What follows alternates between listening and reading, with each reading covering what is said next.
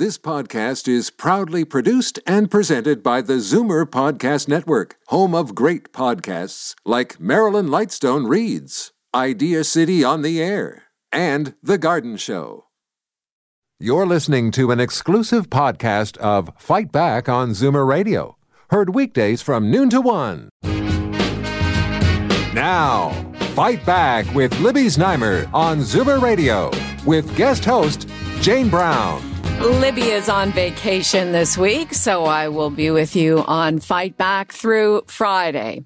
Will the throne speech pass a confidence vote in Ottawa? There is every indication a deal has been done between the minority Trudeau Liberals and the Jagmeet Singh New Democrats to pass proposed legislation for new COVID nineteen aid programs. We just heard in Bob's News that a confidence vote could come before the end of today on a revamped bill which increases benefit payments and expands eligibility for paid sick leave related to COVID nineteen. This is topic number one as we welcome our Tuesday strategy panel, John Capobianco, Senior Vice President and Senior Partner at Fleishman-Hillard HighRoad, Karen Stintz, C E O of Variety Village, and Charles Bird, Managing Principal of Earnscliffe Strategy Group in Toronto. Hello there. Hey, Jane. Hey, Jane. Hi, Jane. Charles, is there any doubt the New Democrats will vote against this revised bill? Um, there's always some modicum of doubt in elections, or votes in legislatures and parliaments are unpredictable by their very nature, and anything can happen. But it appears that uh, New Democrats have come to the conclusion that now is not the time to uh, force an election, given that we appear to be in the grips of the second wave of the pandemic. I think the other opposition parties are, are much of the same mind, uh, in no hurry to um, uh, go to the polls, especially given that the leader of the Conservatives and the leader of the Bloc Québécois have only just recovered from COVID. So what I do think you've seen is a perfectly natural uh, occurrence of a, of a minority government, which is to say that governments will rely in a minority situation on the support of at least one or more opposition parties. I think we've seen a very positive outcome with the extension of sick pay leave for a great many Canadians, and there's still work to be done in terms of ensuring that people going off the C E R B at the end of the month will be provided for under um, reforms to the current E I program, and that's especially true of uh, short-term workers and folks from the so-called gig economy. Karen, what do you make of the apparent cooperation? Well, I think it's um, the N D P right now has the advantage, and so they're going to ask for whatever they need, and they'll probably get it, uh, because I, th- I think, to Charles's point, there is a general sense that going to the polls right now is not in anyone's interest. And so I think that, you know, the N D P is in the sweet spot right now. They are uh, they are the power brokers, and so they may as well ask for everything they want because they'll get it. Yes, it would seem that way. I, you know, what I'm wondering, though, is how much leeway was in the original bill that the Liberals knew that they would have to tweak? I mean, is it really a win for Jagmeet Singh, or as he puts it, a win for Canadians, or is it something that they felt they were going to have to do anyway? Well, I think that Jagmeet Singh can take credit for the health, the, the health benefit, um, because that wasn't part of the Liberals' proposals. They were more of the guaranteed income supplement and the wage subsidy and, and other income supports. And so the sick the sick benefit was something that the N D P had come out with months ago. And so, you know, and it, and it smacks right into a discussion about federal provincial jurisdiction around sick sick days and actually how is it going to get implemented, which is a whole other level of discussion. But uh, they're they're the ones, the N D P were the ones that were really advancing that. So I, I think that he gets to take full credit for that.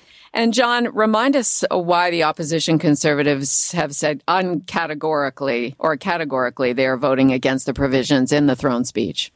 Well, they fundamentally dis- disagree with the Liberals. And I think that it, traditionally, uh, Conservatives have always, uh, in a minority Liberal government, have, have voted against them. And just out of principle, I think it's for a number of reasons. It's for um, ensuring that their base remains uh, solid behind them. I think that in general, they just uh, didn't like the fact that, you know, that, that the Prime Minister has used uh, this throne speech as a way to try to get out of the WE scandal. I think out of principle, uh, they just fundamentally believe that that's what, that's what the case was. The, the throne speech didn't have anything of, of import uh, or bold new ideas uh, as the Prime Minister uh, said he was going to do, uh, you know, back uh, when he when he probed Parliament.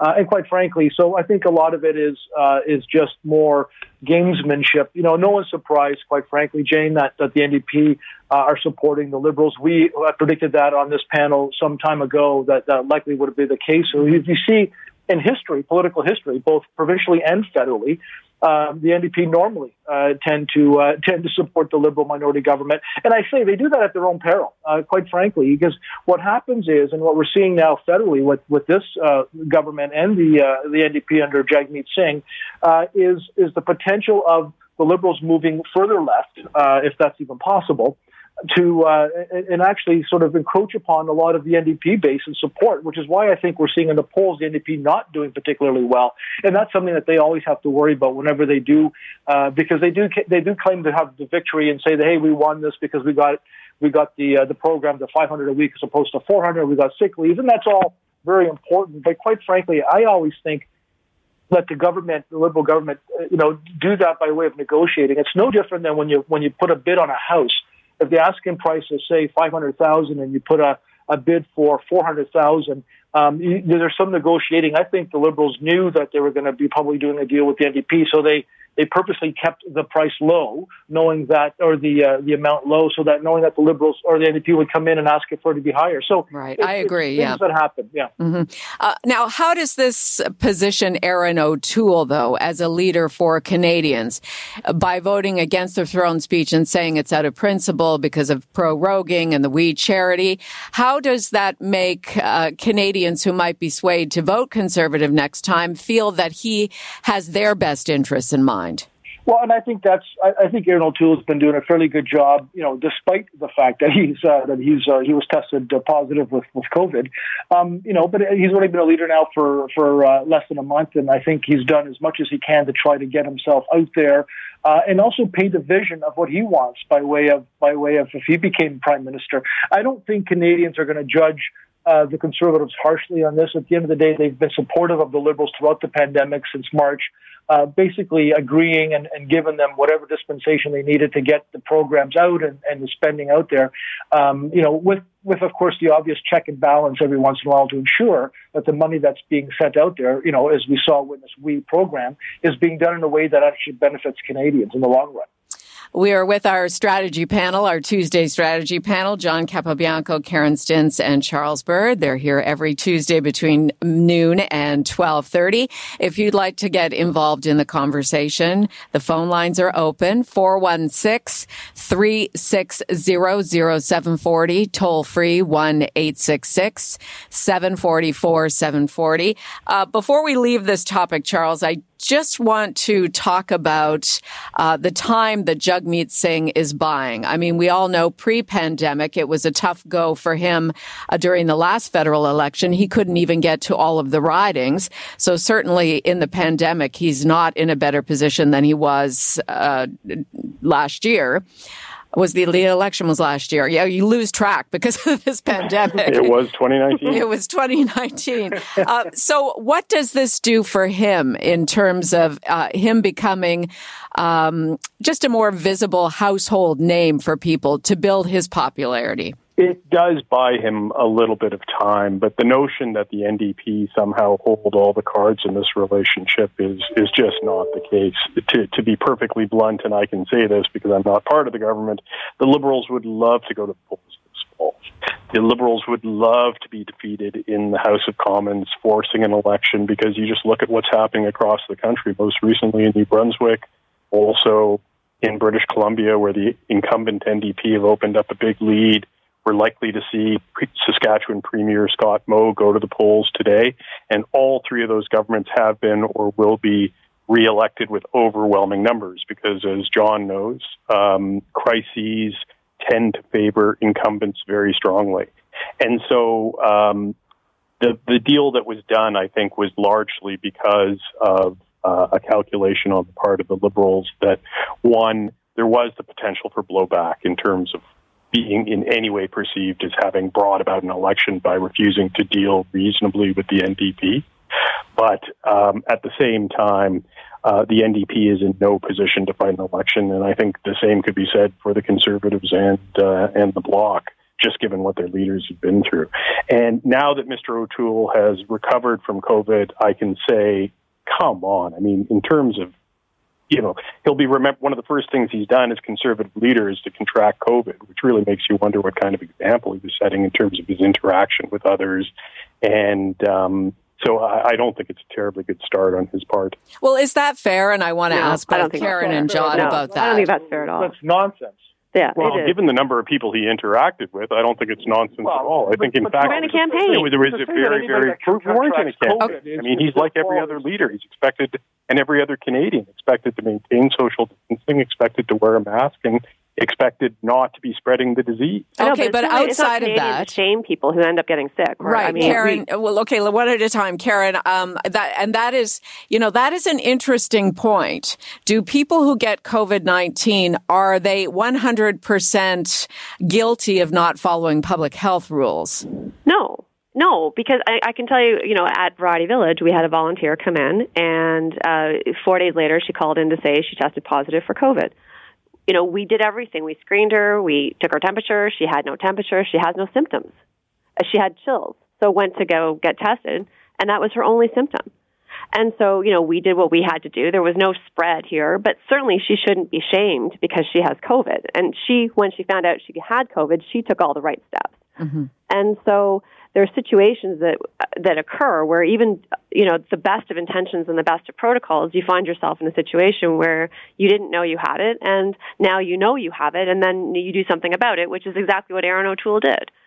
And yeah, he was so, interacting with dozens. I know, but I would not want to say the seven hundred people that tested positive for COVID have all done something. Nor would I ever suggest that, but I am suggesting that Mister O'Toole was reckless in his behavior and the leader of the federal. I don't think you can say that at all, Charles. At all. Well, okay, given well, the number of people who've been contacted as a result of being in direct contact with Mister O'Toole p- post his diagnosis, I think he was acting recklessly. Well, what I found interesting, and maybe it wasn't the right time for it, John, um, when they gave their rebuttals to uh, the Prime Minister's comments last week on national television, I was sort of waiting for both Yves-François Blanchet and Erin O'Toole to speak a little bit about their experience Uh, with COVID nineteen, and neither of them said anything, and they both looked perfectly healthy, which I found um, a bit unsettling as a Canadian. I wasn't really sure what is the message you're trying to convey.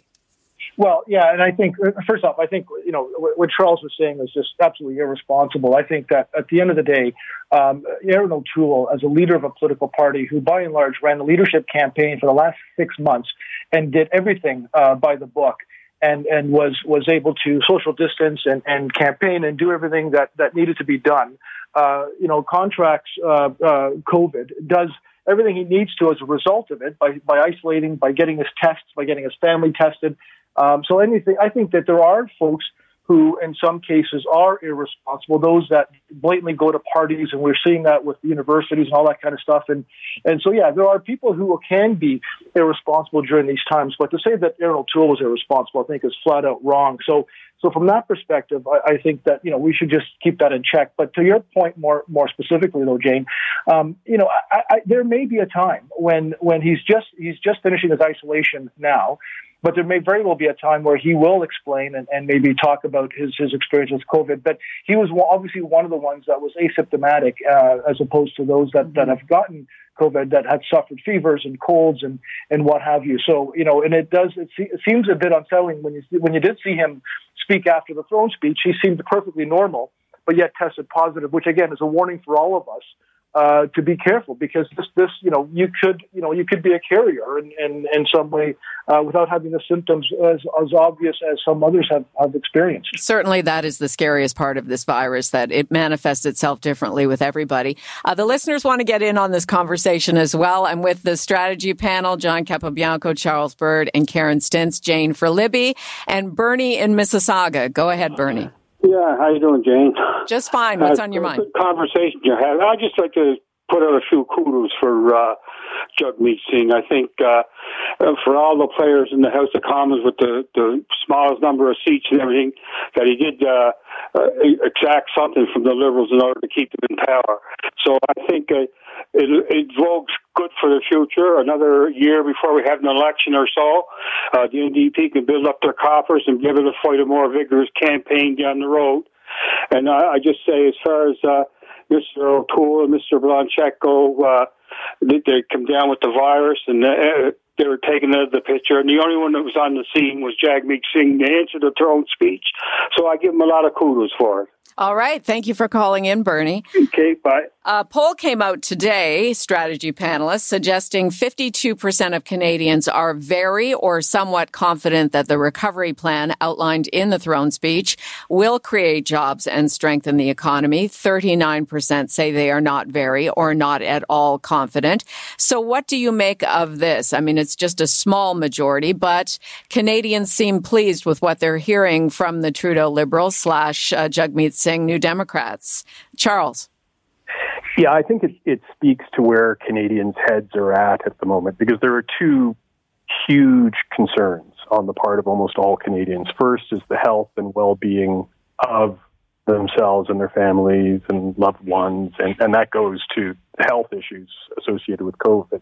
The other is the potential economic impacts, which for a lot of people, especially in the service industry, have been severe. And it's interesting because we spent a lot of time talking about what the government might do in the context of the throne speech, whether it might choose to introduce transformational policies, whether a basic guaranteed annual income or, you know, take your pick. And so there are still open questions as to whether a lot of the policies that have been introduced are for the purposes of COVID or if they'll eventually become permanent. But I think in the lead up to the throne speech, and especially at the cabinet retreat a couple of weeks ago, there was a realization that the second wave would soon be upon us and that the throne speech needed to be rooted very much in COVID and in the pandemic and how the government was going to deal with it. And so that was a strategic decision on the part of the federal Liberals. And I think you're seeing that reflected in, in the results of that poll, which seems to be finding favor in what the government has done. Karen, what do you think about that, the contents of the legislation? Well, you know, I, I think, you know, the original question was, you know, fifty-two percent of people supported it. And I, and I think that's pretty consistent with the people who are um Uh, supporting Justin Trudeau and the Liberals. So, you know, I think that they're, they think that those are the right measures because they support the government. Um, you know, I, I think that there's, those measures will stabilize income, which is important for people to continue to spend. Um, I don't believe it creates any jobs. And you know, that we are into a dark time. And I, I think that the government needs to be having a plan that this is going to be with us for the next two years. So these supports are great, but but we have to, whatever we're going to do, we need to think in the context of the next two years, not just the next six months. And John, your thoughts? Yeah, I think I think that I'm not I'm not surprised by the polling. I think that's, as Karen says, consistent, I think, with, with what we've been seeing over the course of the last number of months. And and I do believe that Canadians are still, you know, very nervous and, and very anxious about about the future. And, and you know, there was some hope uh, as, as we sort of tail end of summer as things were going down and, and, and everybody predicted a second wave, but we're hoping that there wasn't going to be a second wave, but now we're seeing obviously that that there's uh, the beginning of, of a second wave, and, and that makes Canadians far more nervous and, and worried about, you know, is this thing going to end? Is this going to go right through the holidays, uh, beyond Christmas, and, and so forth? And what what does that mean for their jobs? Because a lot of businesses were shut down, and now governments are getting pressure to shut down, but some are resisting. Um, so I think from that perspective, I think. Um, you know, Canadians want to hear, um, you know, governments basically say, uh, as Charles alluded to, you know, have, have COVID on their on their minds policy-wise and pro- provide funding and, and support as we're seeing the Liberal government do. So as long as the Liberal government continues to provide that financial support uh, and have policies to allow for that to happen, for businesses to, to continue to, to hire and, and to have Have, uh, have business coming in, then I think Canadians will continue to support the government on that on those uh, on those policies.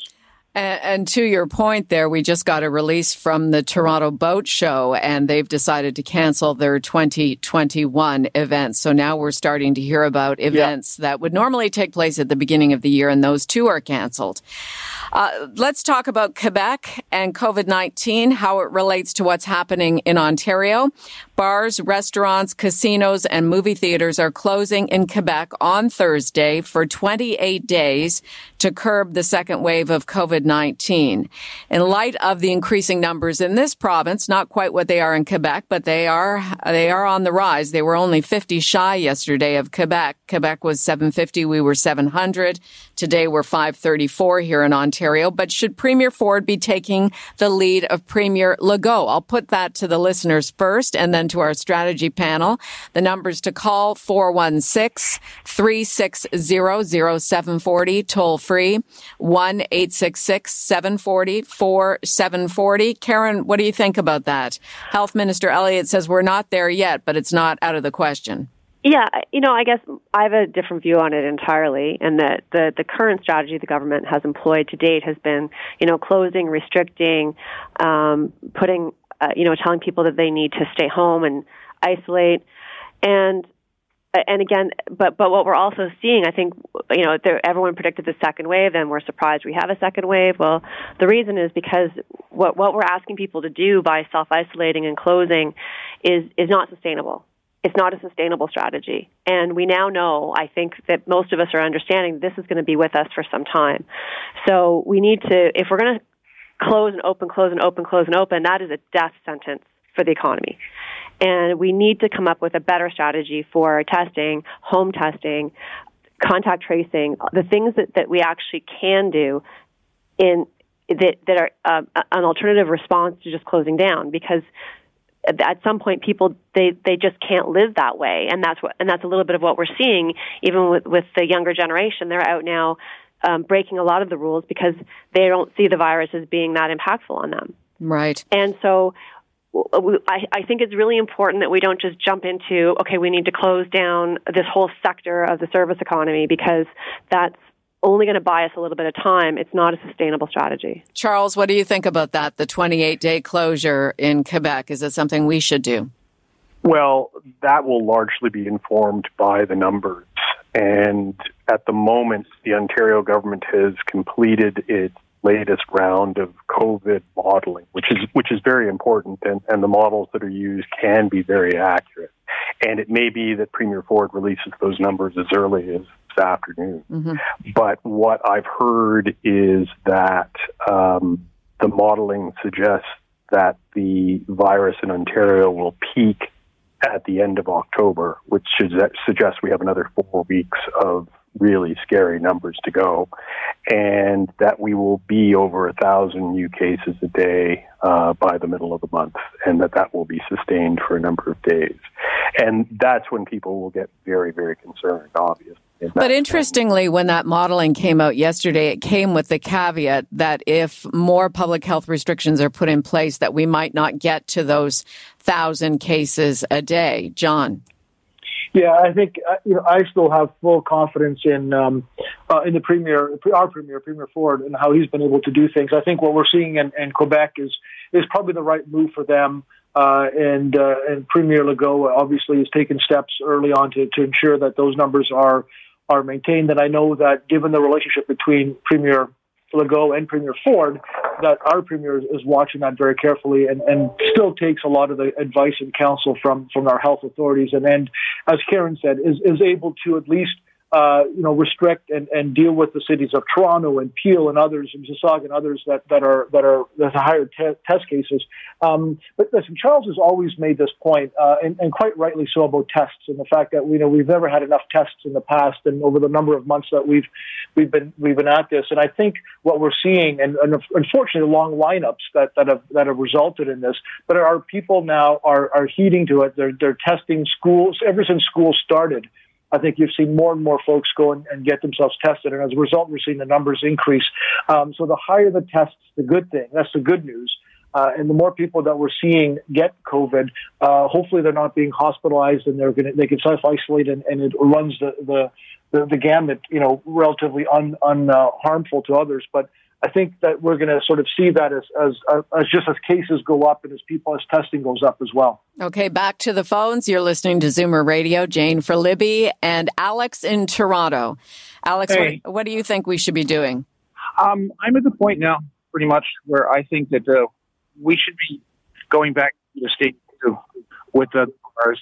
I, I drive for a living downtown Ottawa, and I cannot tell you the amount of arrogant, um, self-centered, mostly young people I see congregating outside of bars, um, smoking cigarettes or vaping. And now I'm talking to a group of thirty or forty people. Okay. Uh, unfortunately, our line with you is not too good there, Alex, but we take your point for sure. Let's go to Rio in Etobicoke. Rio, go ahead. Yeah, I don't know. Everybody's obsessed with how many cases. I don't, uh, yesterday, what was it, one or two deaths? That's the that's the important number. That's nothing. Well, and the percentage is the important number too, yeah, right? And uh, yeah, there's so many tests now. Like back when we had eight thousand tests, you had six hundred forty. Now you got forty thousand tests. Seven. That's like that's nothing. Like most of the people, and then they're always going on about all oh, the young people. sixty percent are under forty. Yeah, sixty percent of our population is under forty. That's pretty. That's nothing out of out of whack there, right? Okay, Rio, thanks young, for your call. I t- yep, we, we get that. And that, uh, I guess w- we are seeing that number come down for that demographic, that percentage number come down a bit. It was getting up close around eighty percent. Now it's around sixty percent. Uh, I want to talk to our strategy panelists about the fall preparedness plan issued by Premier Ford to date. Uh, do you like what he's saying? Do you feel like he's ahead of the second wave, he and his ministers, or is he reacting to it? Let's go around the table. Charles. It's, I mean, to an extent, he is reacting to it, and there's nothing wrong with that. I mean, that's just in the nature of the unpredictability of the virus. But going back to an earlier point, um, you know, the question of, of closing down, I think there are significant parts of the Ford government who are very much like Karen, that are of the view that we cannot close down, we simply can't afford it. I'm not sure Premier Ford is of that view. I think he is watching these numbers very, very closely and will make a solo decision, if need be, to return the province to stage two, as the Ontario Hospital Association has recommended. And there's no doubt that it will come with um, tremendous economic fallout and implication. There's just no getting around that. Um, and I accept uh, the caller's point that, you know, death numbers, numbers of deaths as a result of COVID are down because treatment of the disease has gotten better over the course of the last six months as medical personnel have figured out how to deal with it. But um, boy, if this thing starts to spread like wildfire again, and it has the potential to do that, then the strain on our healthcare system could be horrific. And I think the Premier's keenly aware of that. Okay, I want to get uh, Karen and Charles uh, and John's opinion as well on the fall preparedness plan to date, the massive flu shot campaign. Karen, closing restaurants and bars earlier at night, fifty-two million dollars for three thousand seven hundred more healthcare workers. Are you impressed by what you're hearing so far? Yeah, I, I think he's taking the right steps because it's not that I... I, I mean, just to, a footnote on Charles's comment, it's not that I don't think businesses should be closed. I think it's appropriate to close some businesses like strip clubs and restrict the hours of bars and not have nightclubs open. I think that's entirely appropriate. But when you go to mass closures, the reason I don't support it is because I don't think it's effective in the long term, because then you just open up again and then close again, open again, close again. Whereas where we need to get to is a point where people can then start actually doing their own self-testing or have not have to wait in a four-hour lineup for a test, but actually can have more immediate, uh, a more immediate response to whether or not they are infected and can be contagious. And that's the place that we're not at, which is where we need to get to in order for us to get ahead of this and stop reacting. John, uh, you're the final word here on what we're doing in Ontario before I get uh, your thoughts on tonight's U S presidential election debate. um, Well, yes, looking forward to that discussion. But on, on this issue, no, I think I think the Premier has been has been doing a good job, um, especially with, with his preparedness, his fall preparedness plan. Um, you know, uh, Charles is right. You can you can only react because this this as we've seen over the course of the last six months, you don't know. No one can predict what's going to happen. But I do know that that they have uh, they were thinking about a, a resurgence or a second wave, you know, months ago, because a lot of the health experts said that in pandemics this is the case and this is likely the situation where, you know, you can get it uh, by way of a second wave. So I think they were preparing for it as best they could, but also reacting to the to the moment. Uh, and we'll continue to react to the moment as as numbers, um, you know, ebb and flow, and uh, and as they're signed to, as the health professionals give them the advice that uh, that they need based on what's happening uh, uh, at the, of the day. Let's go around the table. What are you expecting to see tonight uh, in, in debate number one between Trump and Biden? Uh, we'll start with you, Charles. Well, if Biden remembers to wear pants, he should be okay. Um, the, I mean, the, the real question is, how do you deal with with uh, a narcissist bully who um, is capable of producing a hurricane of lies in the space of uh, a few seconds? So you just and so you end, think that just by showing up, he'll be in he'll be in a better position than Donald Trump? Yeah, I mean, the, the Republicans have the Republican campaign has gone to great lengths to make the case that uh, and, and right-wing media have gone to great lengths to make the case that that um, Joe Biden is in the later stages of dementia. And so by showing up and demonstrating that he has a command of the facts and that he's able to remain cool, he should be okay. There's also the added dimension of the release of tax of, of Trump's tax returns, which which are devastating uh, for Trump. They're devastating politically. They're also they've got to be devastating psychologically, exposed the way he has been exposed as just somebody who's a lousy businessman. The case has been made that for much of the eighties and nineties, nobody lost more money in American business than Donald Trump. And this runs totally counter to the image he portrayed in twenty sixteen as the ultra-successful businessman who could use his savvy to turn government around. Karen, will you be watching? Uh, I, I don't. I don't know. I might tune in for part of it, but it's it's kind of like walk, watching a car wreck. Both of them are. You know, you just know the frustration is it's not going to make an impact. And from my perspective, most American voters have already decided who they're going to vote for. So this is a bit of theater, and it's going to play itself out. And you know, Trump will be. He'll probably bring his bravado and his uh, his whole personality to bear, where he'll interrupt and he'll disrupt and he'll you know keep everything. Um, off topic, and you know Biden will do his best, but you know to Charles' point, how do you how do you actually debate someone who is actually not that interested in having a debate and will use everything in his arsenal to upend the process? And so it, I don't think it's going to be a worthwhile exercise, and I certainly don't think it's going to change anyone's hearts and minds who's intending on voting in the next election. As soon as you said that about the theater, Karen, I remember how he lurked behind Hillary Clinton during twenty sixteen debates. Uh, John, what about you? What do you think is it's going to be all about tonight? Well, the beauty about these about these debates is sort of the lead up to it, and, and you know I, I love seeing the old clips of some of the successful debates that have happened in the U S Uh, and, and those are always fun to watch. But, you know, you, you got to love the Americans who hype this as a title prize fight. Uh, and every network you watch uh, or, or listen to, it's all about this this uh, this duo that's going to be happening. And it's going to be, I think it's going to be much watched T V. I'm, I'm looking forward to watching it. Um, I think the Republicans uh, had to pivot a bit. They were starting to, uh, they were playing the expectations game with uh, with Biden. Uh, and then they realized, you know, as, as Charles said, and I think that the conservatives did, did a mistake with Justin uh, at the very first election, where they, they downplayed his uh, his role so much that that um, you know that all he had to do was really show up and do well as he did, uh, and it, and it, it just mismatched expectations. And I think that's what the Republicans are doing now is they're saying, well, look, he's forty-seven years of political uh, involvement. He's had thousands of debates. He's going to come in strong, and I think they're trying to manage that expectation. But it's going to be a duo, and I think what's going to happen is they're, they're each going to have their lines and, and their proposed uh, messages, uh, and uh, and I think it's not going to sway one vote. All right. Great conversation, as always. Thank you, all three. Thanks, Jane. Thanks, Jane. Thanks, Jim. John Capobianco, Senior Vice President, Senior Partner at Fleishman-Hillard HighRoad, Karen Stintz, C E O of Variety Village, and Charles Bird, Managing Principal of Earnscliffe Strategy Group in Toronto, our Tuesday strategy panel. You're listening to an exclusive podcast of Fight Back on Zoomer Radio, heard weekdays from noon to one. You're listening to an exclusive podcast of Fight Back on Zoomer Radio, heard weekdays from noon to one. You're listening to an exclusive podcast of Fight Back on Zoomer Radio, heard weekdays from noon to one. This podcast is proudly produced and presented by the Zoomer Podcast Network, home of great podcasts like Marilyn Lightstone Reads, Idea City on the Air, and The Garden Show.